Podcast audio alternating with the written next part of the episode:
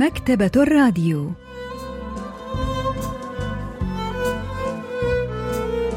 أهلا وسهلا بكم في حلقة جديدة من البرنامج الأسبوعي مكتبة الراديو، الذي نستعرض من خلاله كتابا جديدا كل أسبوع. واليوم سوف نستعرض قصة لعبة الظلال للكاتبة تشون سون لان. لحظات ونوافيكم بالتفاصيل.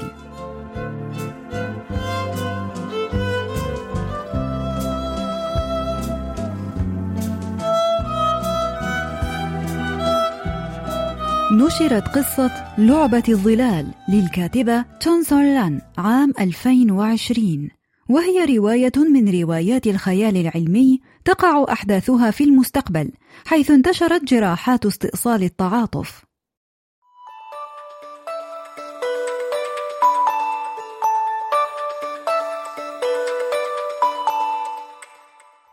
استيقظت الممرضة إيرا على صوت الهاتف، وكان النوم قد غلبها بعد نوبة عمل ليلية. هل تعرفين كيم دوا؟ كان هذا اسما تصورت أنها لن تسمعه مجددا. أنا كيم هي، السكرتير العام للوكالة الفضائية الكورية الصينية.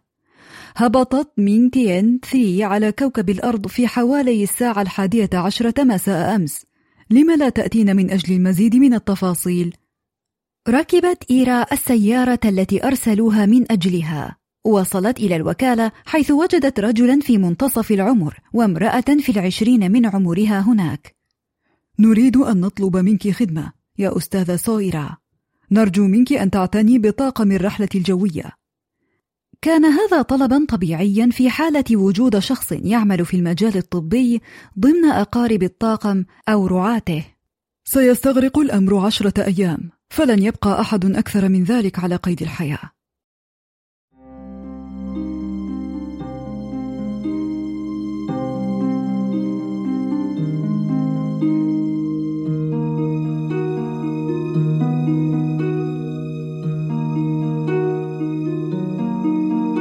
عندما وصلت إيرا إلى المستشفى، كانت دوا قد راحت في نوم عميق.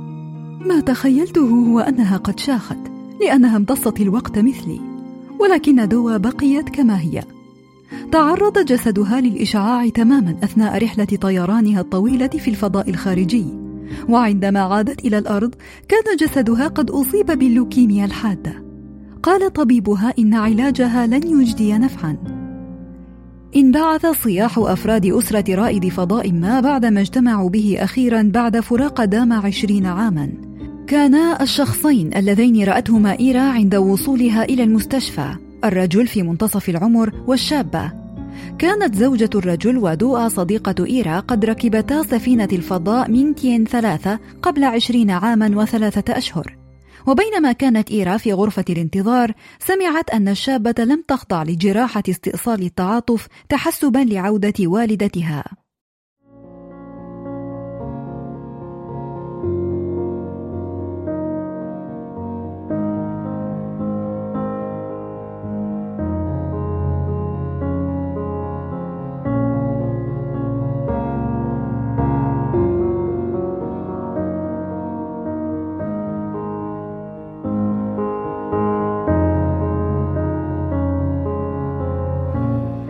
أكبر سبب جعلني أخضع للجراحة هو عملي، فأنا لن أتألم إذا لم أتعاطف مع الآخرين. كان هذا هو تفسير الأطباء حين ابتكروا هذه الجراحة، فكل شخص له شيء يشبه المرآة في دماغه، وهذه المرآة تعكس به مشاعر الآخرين، والناس يتعاطفون من خلال ملاحظة مشاعر الآخرين من خلال تلك المرآة وتقليد ما يلاحظونه. فغضب الآخرين وألمهم يثير شعور التعاطف بداخلي، ومشاعر التعاطف هذه تجعلني أشعر بما يشعرون به وكأنني في موقفهم. توصل الأطباء إلى أن الحروب التي لا نهاية لها والقتلى والجرائم التي تنتشر في مجتمعاتنا وتنفذ بدون أسلحة كلها سببها التعاطف، وتهدف هذه الجراحة إلى كسر تلك المرآة، وهي جراحة بسيطة للغاية، ولذلك يطلقون عليها إجراء جراحي بدلاً من عملية جراحية. خلال 5 سنوات من بدء تنفيذ هذه الجراحة، اختفت المسلسلات التلفزيونية والأفلام، كما اختفت أيضاً الأخبار المزيفة والعناوين الإخبارية المثيرة التي تهدف لإثارة مشاعر القراء. كان كسر المرآة هو كل ما يلزم لبناء المجتمع الهادئ الذي لطالما حلمت البشرية به.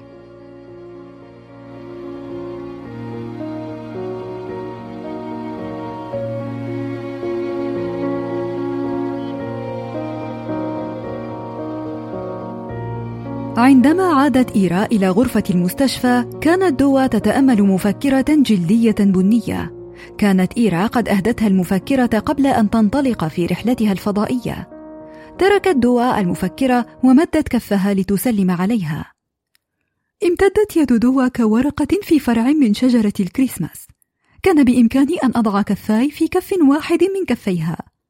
مر وقت طويل منذ أن لمست هذه اليد. قلت: اشتقت إليك، لقد أحسنت، كنت أنتظرك. أخبرتني دوا أنها تعرف كل شيء، تعرف أنني هنا كي أعتني بها وأنه لم يبقى الكثير في حياتها. قالت: لقد تغير العالم كثيرا، سمعت بأمر تلك الجراحة، لم أدرك ما يعنيه الأمر حقا إلا عندما رأيتك، أدركت كل شيء فور ما رأيتك. ماذا تعنين؟ لن يجدي الشرح نفعا، أليس كذلك؟ لم تعودي الشخص الذي عرفته في الماضي. حسنا، أنا في 45 من العمر الآن. ليس هذا ما عنيته، أشعر أنك لم تعودي صائرة. استريحي الآن وأخبريني إذا احتجت إلى أي شيء. ليس هذا لم الشمل الذي تخيلته في رحلة العودة، إنها المرة الأولى التي لا أتعرفك فيها. قابلت إيرا صديقتها دوا للمرة الأولى عندما كانتا في 8 من عمريهما. كانت دوا في المستشفى لرؤية شقيقتها التي ولدت لتوها، أما إيرا فكانت في قسم الأطفال بسبب مشاكل صحية لا تنتهي. كانت إيرا مختبئة من الأطباء في ردهة المستشفى عندما وجدتها دوا واصطحبتها إلى قسم الأطفال حديث الولادة، وأخبرتها أن شقيقتها الجديدة كانت تخضع لآخر الإجراءات التي تؤهلها كي تكون من الأرضيين رسميا. إن كل ذكرياتها عن كونها كائن فضائي تخضع للمحو التام الآن.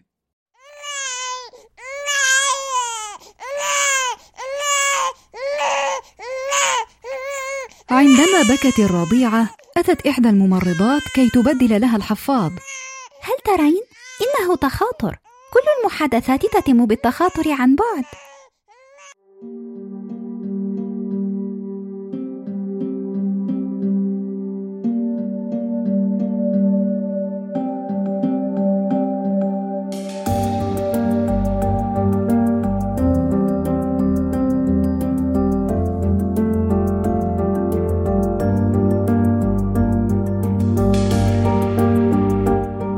دوا ما يدعى بالقوة الخارقة من الدرجة 1، ومن خلال كلماتها كانت تستطيع أن تشاركك الألم بواسطة الكلمات. أصبحت هذه الكلمات الآن مجرد جمل لا معنى لها، لكن فيما مضى كانت دوا تشاركني ألمي بلا توقف، وكانت تطلق على ذلك اسم لعبة الظلال.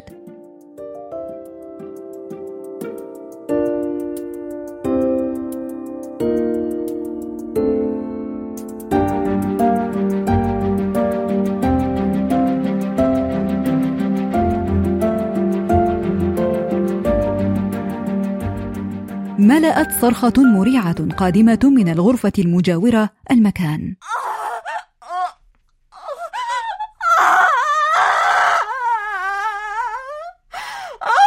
احتضنت المرأة جسد والدتها الهزيل وراحتا تهتزان بعنف. كانتا تتصببان عرقا وكأن الألم قد انتقل من واحدة إلى الأخرى. هدأت الأم أخيرا بعد حقنة من المورفين، وهمست الابنة في أذنيها: أحسنتي، لقد أبليت بلاء حسنا. هنا تذكرت إيرا شيئا من طفولتها، كانت ذكرى ظنت أنها فقدتها بعد الجراحة.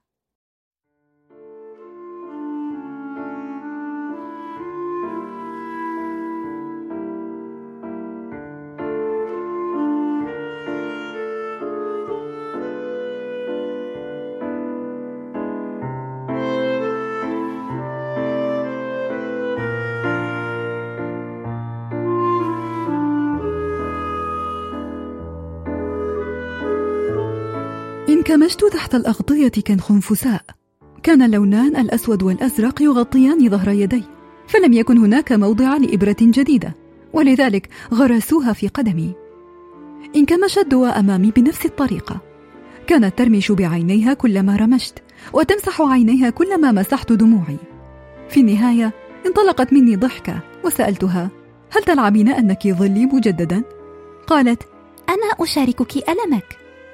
كانت دوا تطلق على هذا الأمر لعبة الظلال، لأنها كانت تتحرك كظلي. كلما شعرت بالألم أو الحزن كانت دوا تقلد حركاتي. كانت تقول: بهذه الطريقة أستطيع أن أفهم مدى ألمك. قلت لها: أنا أشعر أنني أفضل بالفعل. ترى هل كنت أشعر أنني أفضل فعلا؟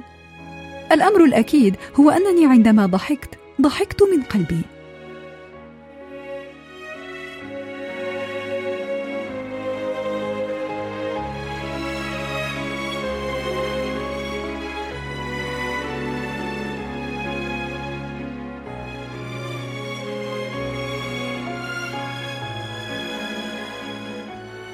البروفيسور بانغ مين أستاذ الأدب الكوري بجامعة سيول الوطنية يشرح لنا كيف ساعدت لعبة الظلال التي مارستها دوا في تخفيف ألم صديقتها إيرا. 이런 어떤 타인의 아픔에 대한 공감이라는 문제를 가지고 그림자라고 한 게 من المميز حقا أن يصف المرء ما يشعر به من تعاطف تجاه آخر بوصفه ظل، فكل شخص له ظل، والظل بطبيعته داكن.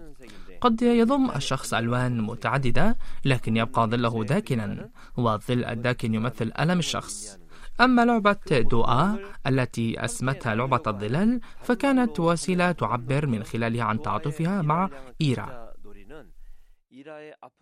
عندما أصبحت دوا في 15 من عمرها مات أفراد أسرتها في حادث، وعندها بدأت تفكر في العمل كرائدة فضاء، لأنها رأت أنه لم يبق لها على كوكب الأرض من تتحدث معه سوى إيرا. وأخيرا حققت دوا حلمها بالذهاب إلى الفضاء، ووافقت إيرا أن تكون راعيتها على الأرض.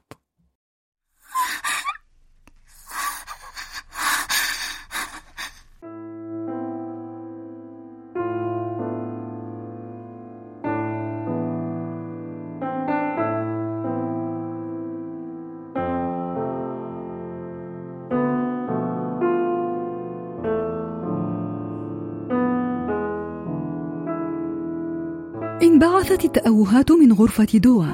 فتحت الباب لكن دوا لم تلاحظ، كانت منكفئة على وجهها وهي تعتصر الأغطية. تذكرت الأم وابنتها من الغرفة المجاورة وجهود الابنة كي تشارك ألم والدتها. نظرت إلى دوا، كانت يدها اليمنى ممدودة إلى أعلى بينما أمسكت اليسرى بالغطاء. مددت يدي اليمنى ببطء تجاه السقف وأمسكت الهواء بيدي اليسرى. حاولت أن أقلد تنفسها السريع ولكنني توقفت بعد 3 مرات. الشيء الوحيد الذي استطعت أن أفعله من أجلها بعد إدراكي أنها تتألم هو أن أعطيها بعض المسكنات. أمسكت دوا بذراعي فجأة، اعتصرت ذراعي بقوة نمت عن شدة الألم الذي كانت تعانيه. قلت لها: سأعطيك بعض المسكنات. فقالت: إيرا. خرجت كلماتها متقطعة مختلطة بالأنين والتأوه، وكانت قبضتها قوية للغاية فلم أستطع أن أفلت يدي.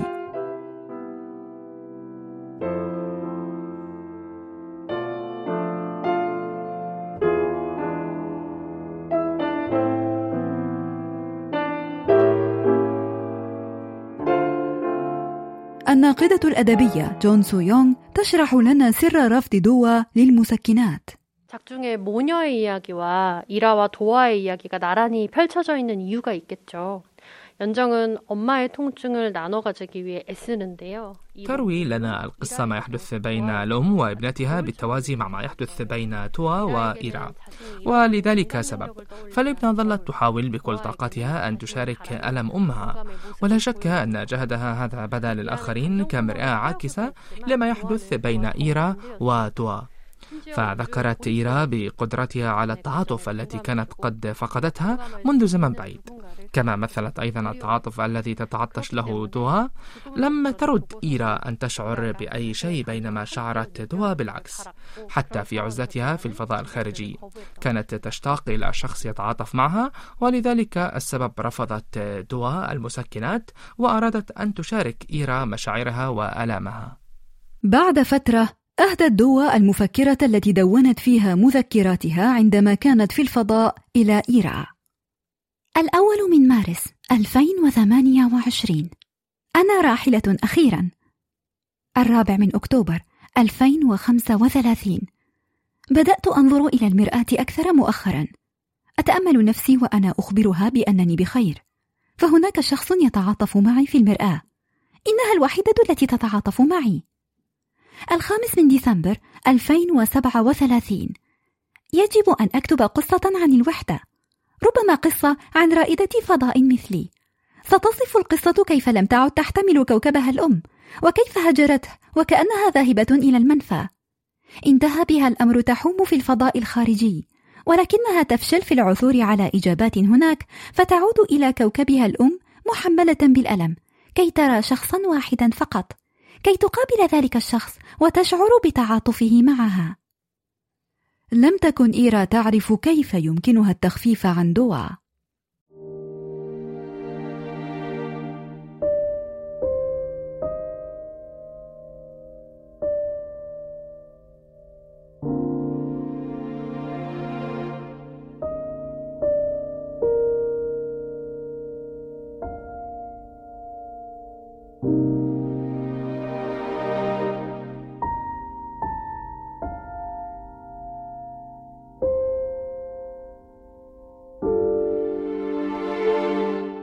وضعت كفي على بطن دوا وأنا أحركها إلى أعلى وأسفل ببطء، وجلست على ركبتي بجوارها.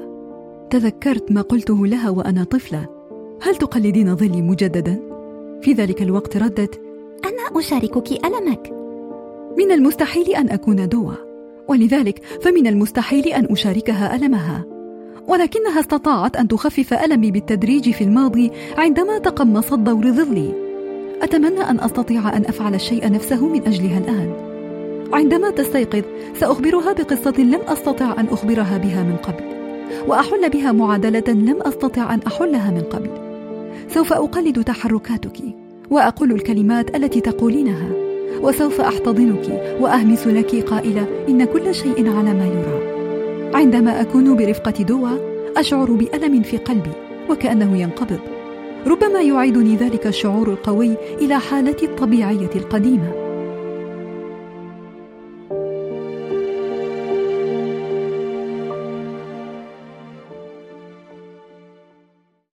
그림자가 되어서 아픔을 나눠 갖는 것은 곧 타인의 고통에 공감하는 일을 의미합니다. عندما يشارك المرء آلام الآخرين عن طريق تقليد تحركاتهم، فهذا يعني التعاطف مع آلامهم. وقد أطلقت الصديقتان دوا وإيرا على ذلك التعاطف لفظ القوة الخارقة، وهي تسمية عميقة المعنى، لأنها توحي بأن التعاطف مع الآخرين ليس أمرا سهلا. وفي عالم القصة نرى أن الناس في المستقبل قد قرروا التخلص من قدرتهم على التعاطف مع الآخرين من أجل حماية أنفسهم من الآلام، لأن الإنسان إذا لم يتألم من أجل معاناة الآخرين فلن يتألم مطلقا. ولكن هذا لم يجعلهم سعداء، وربما كان السبب في ذلك هو أن التعاطف مع الآخرين هو ما يجعل الإنسان إنسانا رغم كل ما يضمنه من ألم. قضت الصديقتان 4 أيام معا.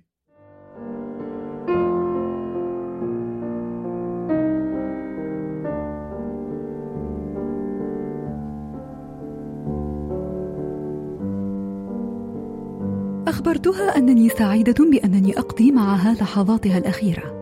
سأتذكر رحيلك في الأيام الطويلة القادمة، وسيجعلني ذلك أشعر بالألم يغمرني كقطعة حلوى تسحق سحقا. لا أدري كيف سيكون ذلك الشعور، لا أدري بعد.